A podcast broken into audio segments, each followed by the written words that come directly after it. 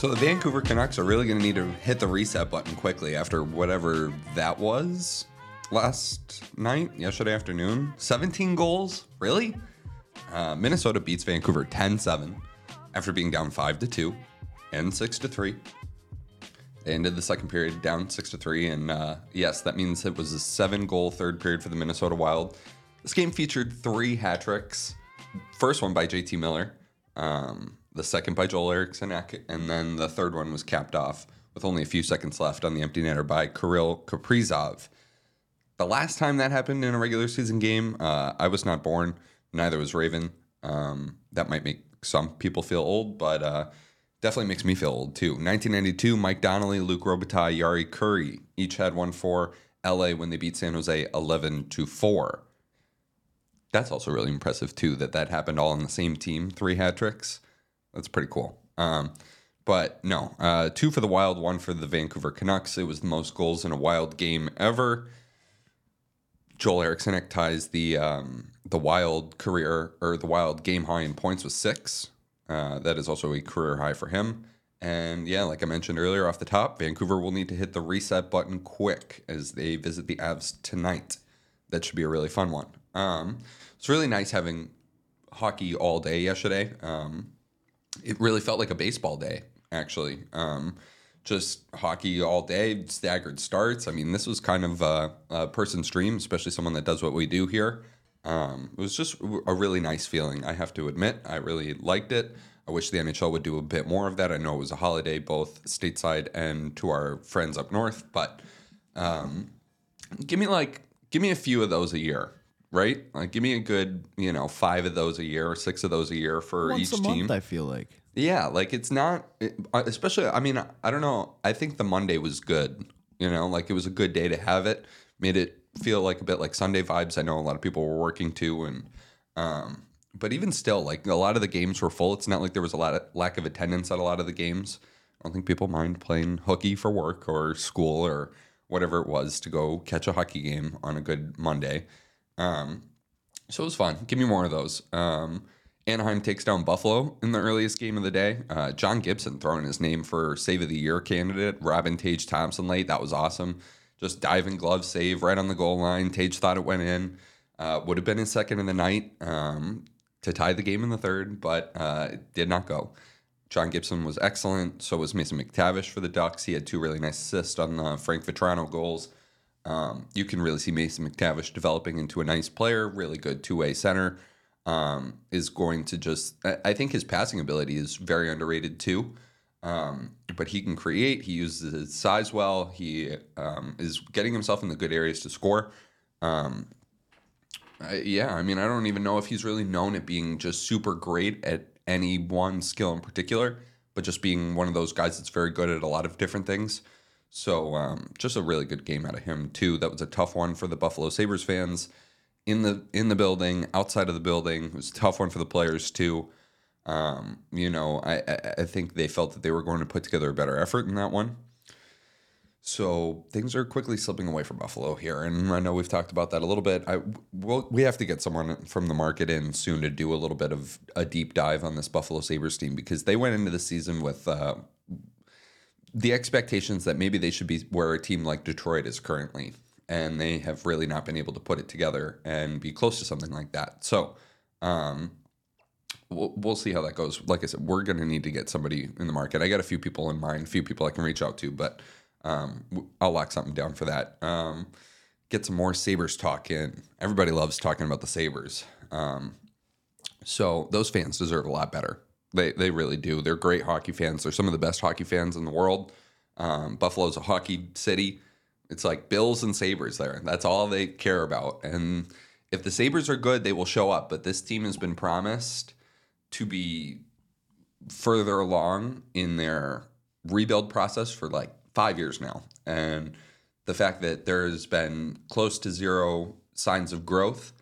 Um, I've seen a lot of commentary about the Buffalo Sabres treating the National Hockey League like a development league where they get a handful, good handful of guys that are NHL ready, and then a good handful of guys that aren't, and then they make sh- they get those guys to a point that they are really NHL ready, but then they bring in another handful of guys that aren't, and they the guys that were when at the beginning have moved on somewhere else. So, um, there's a lot to figure out in Buffalo. We'll we'll see how that goes in the future. But uh, on the other side of the Atlantic, going down to North Florida, uh, really feels like Tampa Bay let one slip away yesterday. Uh, we talked about the 9 2 loss to the Panthers from Saturday, and this was supposed to be the bounce back game. Your host in Ottawa. They're similar to Buffalo, like a team that had a lot higher of expectations from us on the outside and probably from them on the inside, and really haven't met them. And obviously let go of DJ Smith, Jacques Martin behind the bench. Um, and instead, Mathieu Joseph sniped two goals. Ottawa rolled past Lightning four to two. That was the game was not as close as the, as the scoreline might indicate.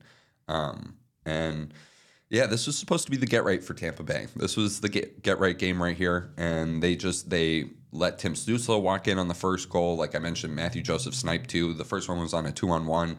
Um, after he made a really good defensive play on Nikita Kucherov to block the shot and get it up, and the the third or his second goal, the the Sens third goal, um, was just a snipe, and um, yeah, if you're Tampa Bay, like that, that's two points that you're really going to want back, especially with Detroit picking up a big two points with the overtime win in Seattle yesterday. So um, the Lightning might end up ruining that or ruining that day later on in the season.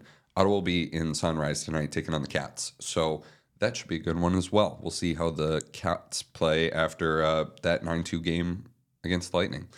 Um, really nice seeing Oliver Shillington get his first of the season and first since returning back to the lineup after that big hiatus. Um, how about a Sean Monahan hat trick against his former team? Um, that is his second, third, and fourth goal with the Winnipeg Jets. Uh, they they fall to the Flames six to three. Nazem Kadri had a really good showing. Um, just a lot of good overall uh, player performances by Calgary. No, nothing really um, super standout-ish. I think Kadri was the most standout player in that one. Um, but Jonathan Huberdeau had the game-winning goal. Mangiapane had a goal and an assist. A lot of lot of very good efforts from the Flame side. Jacob Markstrom was good after the after giving up the Monahan hat trick. So um, Jets are going to have to turn the page a little quick. Uh, they will face the suddenly high flying 10 goal scoring Minnesota Wild today. They will host them. Um, that has a chance to be the game of the night. I would definitely say. Um, also in that that um, argument is the Canucks and the Avalanche. So uh, a lot of good hockey games tonight. But uh, I think we should go to the local team now. And there was a lot of interesting stuff happening in the in the Hawks game yesterday. They fall to the Carolina Hurricanes, and I I don't know. Like, well, first of all, we talked about Connor Bedard scoring, and he did, and then they called it back, and then he scored again, which you know was was a nicer goal. Um, it was nice for him to get one on the board. Um, I'm sure he would have liked to have had both. He was told by Spencer Martin to check the scoreboard. Um, he also had two assists, and I don't know with the Blackhawks. Like they they can't. I mean, before it was they can't score, and now that they have this piece back, they the defense has really not been as solid as it was when Connor Bedard was out. And I get it when you have a major piece of your lineup out. We're seeing it with Toronto right now with the Morgan Rielly suspension. They've won all four games without him and that's because they've tightened up defensive structure a little bit. Yes, they're getting some scoring, um, scoring chipping in here and there, but when you give guys more opportunity, you have to play, and you're you know you're missing some really high end players. You know that you have to account for it in other areas of your game. So um, that being said, the Hawks have kind of gotten away from what made them a better defensive team when Bedard was out of the lineup. And uh, I mean, the Hurricanes are a very good squad. Let's not um, try and paint this as just the Blackhawks thing. Uh, Sebastian Aho hit 20 goals. He has 20 in each of his first eight seasons. Um, but the the story is Bedard for me. It, it, always is with this team. I think it's we're gonna watch this kid develop and grow into one of the more dominant players in the National Hockey League in the game. Um, and look, I mean, he. I'll read off some stats. Uh, let's see. Only other Hawks 18 year old with two three point games is Patrick Kane. Ever heard of him? Uh, he also passed Eddie Olczyk for the most Hawks 18 uh, year old multi point games. So uh, just very impressive stuff out of the kid. Um, he will lead this team for the next 10 years. and I think he he's of that Sidney Crosby, Connor McDavid mold. I mean, who knows what we're going to see in the future with Connor McDavid, but the the Sidney Crosby mold of just really wanting to do right, especially when you play for such an iconic organization. Um, so uh, there, there's going to be a lot of runway here for him to really grow with this team, and but it was nice to see him getting um, into it physically uh, after the whistle scrums, to not shying away from anything physical, um, not shying away from any um, interactions with some of these players that uh, could definitely beat him up. So it's uh, I don't think anybody's going to beat him up, but you know, it, do you think we'll see Connor Bedard get in a fight one day? I mean, probably not soon with him wearing the. No, no, no. With the but, with, with the bubble, no, we're not going to see a fight from him. But Give it next year, two years, once he's been in the league for a little bit. the bit. team's a little better. Team's a little bit better. You got a little bit more fight in him. He's a little older, got a little bit more weight. I think, yeah, then he'll start kind of doing what he did today a little bit, but kind of escalating it, I think. So, You see, Auston Matthews has never had a fight. There was that kind of fight with uh, Steven Stamkos in the playoffs, but Auston never really took his gloves off. But Stammer did, and they went they went after it a little bit. Um, I don't know. Could you look up if Connor McDavid has ever been in a fight? I know he was in a fight in junior hockey, and he broke a finger or a thumb, and that kept him out of some games his draft year. I want to say. Um, but I don't know that Connor McDavid's been in a fight in the National Hockey League. Um, I, I don't know. I wouldn't want to see. It's tough because you don't want to see these guys. I mean, obviously we've seen Sidney Crosby fight. Uh, it doesn't happen happen very often, but he he is a willing participant if it uh, if he deems it necessary. So, um, just a very interesting player overall that the Hawks have here. I don't think they were any in the NHL. I'm only seeing him when he was playing for Erie. yeah, uh, that, was that's three the one. fights. There's three of them. Or two. Oh, look two at that. Fights.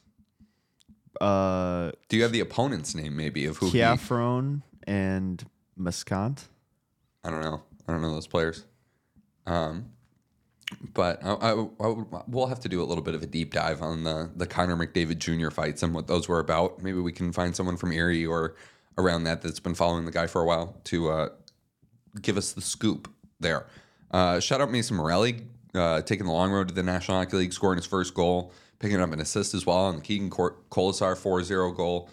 VGK win over the San Jose Sharks 4-0. Um, Logan Thompson picks up the shutout, and the Golden Knights suddenly rolling again. Just good that they could. They, they've become that organization like Tampa Bay, where um, you know. And I know we were talking about Florida being kind of like Tampa of a few years ago with the with the depth that they have, but. Uh, if we're really looking at it with the comparison to what the Lightning were, I think it might actually just be the Golden Knights right now differences in the team. I think they have a bit of a bigger defense. The stars up front are a little different, um, a little bit less dynamic. They never, you know, I would argue that Alex Pietrangelo is very, very good, and so is Shea Theodore. But I wouldn't, I would argue that he's not at the same level as Mikhail, or not Mikhail Sergachev. Certainly, they're at the level of Mikhail Sergachev, but uh, Victor Hedman. So, and same goes with like Kucherov, um, Jack Eichel, and Mark Stone are great. Uh, Jonathan Marchessault is great. I don't know that it's Stamkos Point Kucherov. So, um, but the ability for the Vegas Golden Knights to call up players like we've seen Mason Morelli called up, we've seen uh, Kaedan Korczak called up and give them some good games. Just different players that uh, you're able to just call up and plug into the lineup, and it is pretty dynamic what uh, what they're able to do with that. Um, they run a really good AHL program down at Henderson. I have a few friends that work there, and they say it's a really top of the line organization. So um, both on and off the ice, that they care a lot about player development, and uh, it, it's just very cool. Um, I'm trying to find a little bit about Mason Morelli here. Played for five minor league teams in the past six seasons, so he's split in between the uh, the coast and the AHL. And it, he went to North Dakota, or no, he went to Alabama Huntsville. His dad went to North Dakota, and so did his grandfather. I want to say.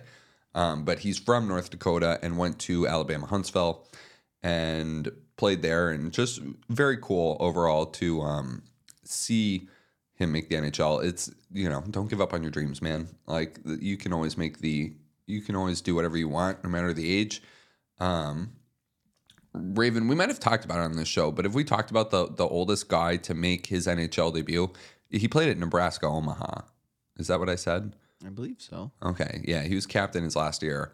Played for Stockton for a couple years. Played for Hershey for a little bit, um, and then signed with the Golden Knights uh, this year. So um, he's on pace for uh, 56 points in 28 NHL games if he can keep up this pace.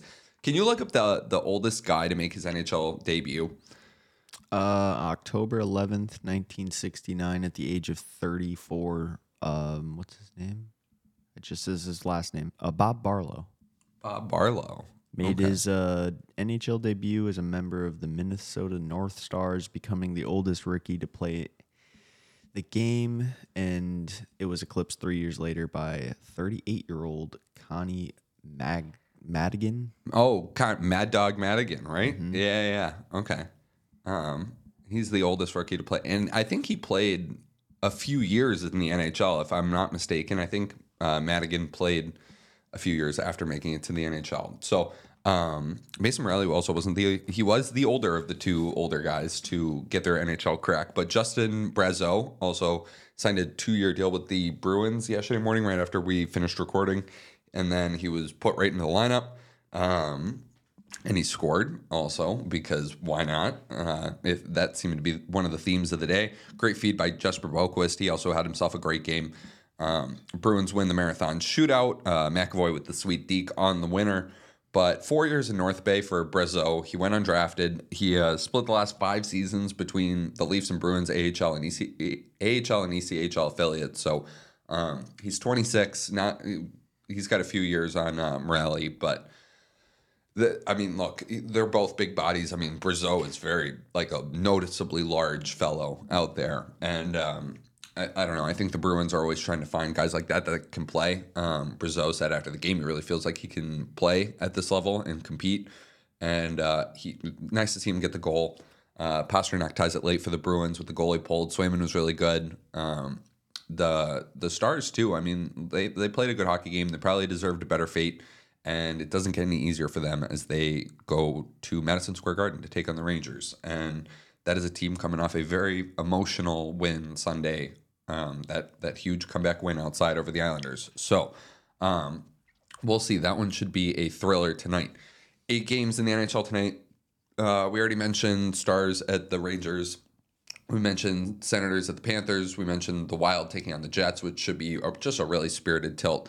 Um, and the Canucks and Avs, which uh, holds the promise of probably the game of the night. Um, the Preds are also visiting the Vegas Golden Knights tonight. But the but the game with arguably the biggest stakes might just be the Islanders visiting the Penguins, um, with the Devils and the Caps not too far behind, because all these teams are right one, two, three, four, uh, right outside the wild card race in the Eastern Conference, and it's tight. I mean, it, it is very tight right now. Um, I, I don't know. It, it, it's very likely that a lot of these teams, three of these four teams, two of these four teams, maybe even four of these four teams, are very disappointed once the season ends. Um, because if you if you look at that Eastern Conference playoff picture, I mean, like I mentioned, Detroit with the big two points over the Kraken, Ben Chiarot with the overtime winner, um, Lucas Raymond had a nice goal, um, but the are the Red Wings really going to fall out of it? They've been playing better. I mean, whenever they put Alex Lyon in the net, it really seems like he tries to get wins for them. And um, you know, Reimer had the big shutout in Calgary the other day too. Um, so it's very likely that a lot of these teams playing tonight are very disappointed by season season's end, and a playoff spot's going to be very hard to come by. So um, tonight's games, like we mentioned with Tampa Bay's last night, uh, these games here could be pointed to as difference makers, season markers, or games that you look back on at the end of the season and been like, ah, th- those were two points that we really should have had. Um, so the last game on the night will feature the Kings playing host to the Columbus Blue Jackets. Um, that will also be a good one. The Kings really looking to get uh, right. I mean, I know they picked up the win on Sunday in Jaromir Jagr night in Pittsburgh, but um, the the Kings just need to play a more consistent game. And I guess, you know, consistency will come by bringing that effort Sunday game to game. But I really thought they were outplayed by the Penguins for large stretches of the game. Um, I just think the Penguins couldn't bury one at times. And Um, you know, obviously the Adrian Kempe goals, you know, stood for Los Angeles. So, and Columbus too. Also, we mentioned their nice big win on Saturday with the late Boone Jenner goal. Um, that was the first win after firing Yar- Jarmo Kekalainen and um, having John Davidson also step up as the uh, interim GM to figure out the future direction of this organization. So, um, just good stuff here. I mean, like the the playoff race is getting really exciting. The uh, even the race at the bottom is getting pretty exciting. The race for Macklin Celebrini, the um, the how this draft positioning is going to work out. Like, what are these teams going to do as far as coaching staffs go and even management positions go? I wouldn't be surprised if Jarmo Kekalainen wasn't the only GM fired this year um, or let go. Let's say maybe two weeks after the season ends. Um, so you know, I think some candidates are going to come up. Um, you know, I think the Columbus GM search is very, very intriguing. Um, obviously, Mark Hunter's name in London has been brought up a lot. Uh, he was the finalist for the Leafs GM job before it was given to Kyle Dubas. Um, and obviously, Mark Hunter runs one of the premier junior hockey organizations in the London Knights. So um, I think he would be a prime candidate for the job. Also, Eric Tulsky in Carolina, I think, is a really bright guy. Um, his work prior to the Hurricanes was really good stuff. Um, and yeah, I mean, I, I just think that that's like a guy that really needs an opportunity. I'm all for giving guys opportunities that haven't had um, a, a chance to do it before, right? Like, I'm, you want to see new blood in these positions, uh, both on the coaching side and in the GM roles. Um, so, yeah, I mean, it's going to be a very interesting end of the the season. Uh, the Champions Hockey League season, however, ends tonight. Um, I mentioned this tournament a few weeks ago. Um, it is a cross border uh, club team tournament, uh, kind of like the Champions League in soccer. Uh, the KHL does not play, and there are some other leagues that do not play, but it is a majority of the um, the big leagues in Europe, the Liiga, the SHL, the the SL or the NL in um, Switzerland. So um, should just be really good. Um, Tappara is the last uh, defending champion, but uh, Sweden Swedish teams have taken it all but two seasons. So um, they will have a chance to re- reclaim their glory today on behalf of Skellefteå, and um, they'll play Genève Servette of the Swiss League. So um, that should be a good one. I'm going to watch that. And um, what else? There was another note, an international hockey note. Oh, that is right. So the NHL is going preseason overseas again. They are going to Germany, and I probably should have had this ready. Um, but so they're going over to Germany. Do do do. Great radio. I can butt in with a uh, something that happened today. oh yeah, yeah. 40 uh, 82 years ago today, uh, Phil Esposito was born. Look at that man. Phil Esposito is such a legend. Such a legend. Yeah, I was gonna say I'm looking at some of the resume, and it's Read it off. Read it off. Canadian Hockey Hall of Fame center, coach, general manager, broadcaster for the Blackhawks, Bruins, and Rangers. That is a successful hockey career if I've seen one. I mean, he was really instrumental in bringing hockey to Tampa Bay too. Um, the Lightning uh, was he not the first general manager of the Lightning? Yes, um, pretty sure. Or was it was it Tony? Oh my gosh, this is a hockey show, right? Fuck, dude. You can bleep that out. But yeah, we'll have to bleep that out. my goodness, I, I think I thought it was Phil. Esposito. great radio here. But here's here's the point I wanted to make about um, the international hockey. So the Buffalo Sabres are going to um, play Red Bull. He was the founding and manager of the Tampa Bay. I Lightning. knew it. I knew it. I knew it. Yeah, I knew it was Phil Esposito. He is uh, really beloved in Tampa Bay. Did a lot to bring hockey down there. I mean, hockey in Tampa Bay was very odd. They were playing out of Tropicana Field, where the the Rays played for a long time um, before getting their own arena situation figured out. So. Um, hockey's been really growing in Tampa um, too. As someone that grew up experiencing hockey and having their hockey formative years in that state, um, the the northern part of the state is definitely. I, I think it's evening now more so. Um, it used to be, and I think it still is. There's more guys in the NHL from South Florida, but there's more guys in pro hockey from North Florida. and college hockey. And the hockey just tends to be pound for pound bigger up there. South Florida just for some reason tends to produce these guys that um, can take that take it that step further and make it to the NHL. So um, yeah, I mean he did he did a lot for hockey in Tampa. But so Buffalo's going to visit. Um, Buffalo's going to visit Germany. They're going to take on Red Bull. It is the first game in the new SAP Garden, which is going to have a capacity of 11,250 for ice hockey. That will be September 27th as part of the NHL's Global Series. Um, I'm trying to find out what the other bits of information are about the Global Series, but um, I will research that. The other thing that I want to bring up too is uh, Alex Ovechkin um, told or you know, th- this Russian reporter Igor Rabiner um, said that Alexander Ovechkin believes he will retire from professional hockey when his contract ends. Um, that is 2026. He currently has 836 goals, 59 off breaking the NHL record. I think he could do it in two seasons, um, plus whatever's left here.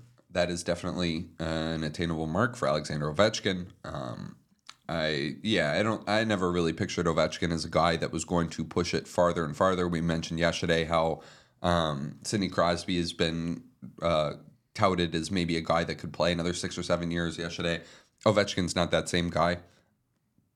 I um I think it would be the the more interesting discussion with Ovechkin will be when he retires from the NHL, is he done playing hockey? or will he go play a season or two with Dynamo Moscow in the KHL? Um, his youth childhood team, the team that he was drafted from. I, I think that's a very interesting topic of conversation when we get closer to that um, because I'm sure they would love to have him. I'm sure they would make him the captain right away. Um, and, you know, maybe there's a part of him that does want to play, but, you know, maybe there's a part of him that doesn't want to play and if if that's the case, then um, he probably won't do it. So um, it, it that's just a, a good thing. Alex Ovechkin will probably end his uh, career being the greatest goal scorer of all time. Um, so it is. Um, it'll be sad once he leaves the NHL. That's really the end of an era. Um, there's a lot of talk about the new guys, and the new guys are very uh, dynamic. You know, Makar, MacKinnon.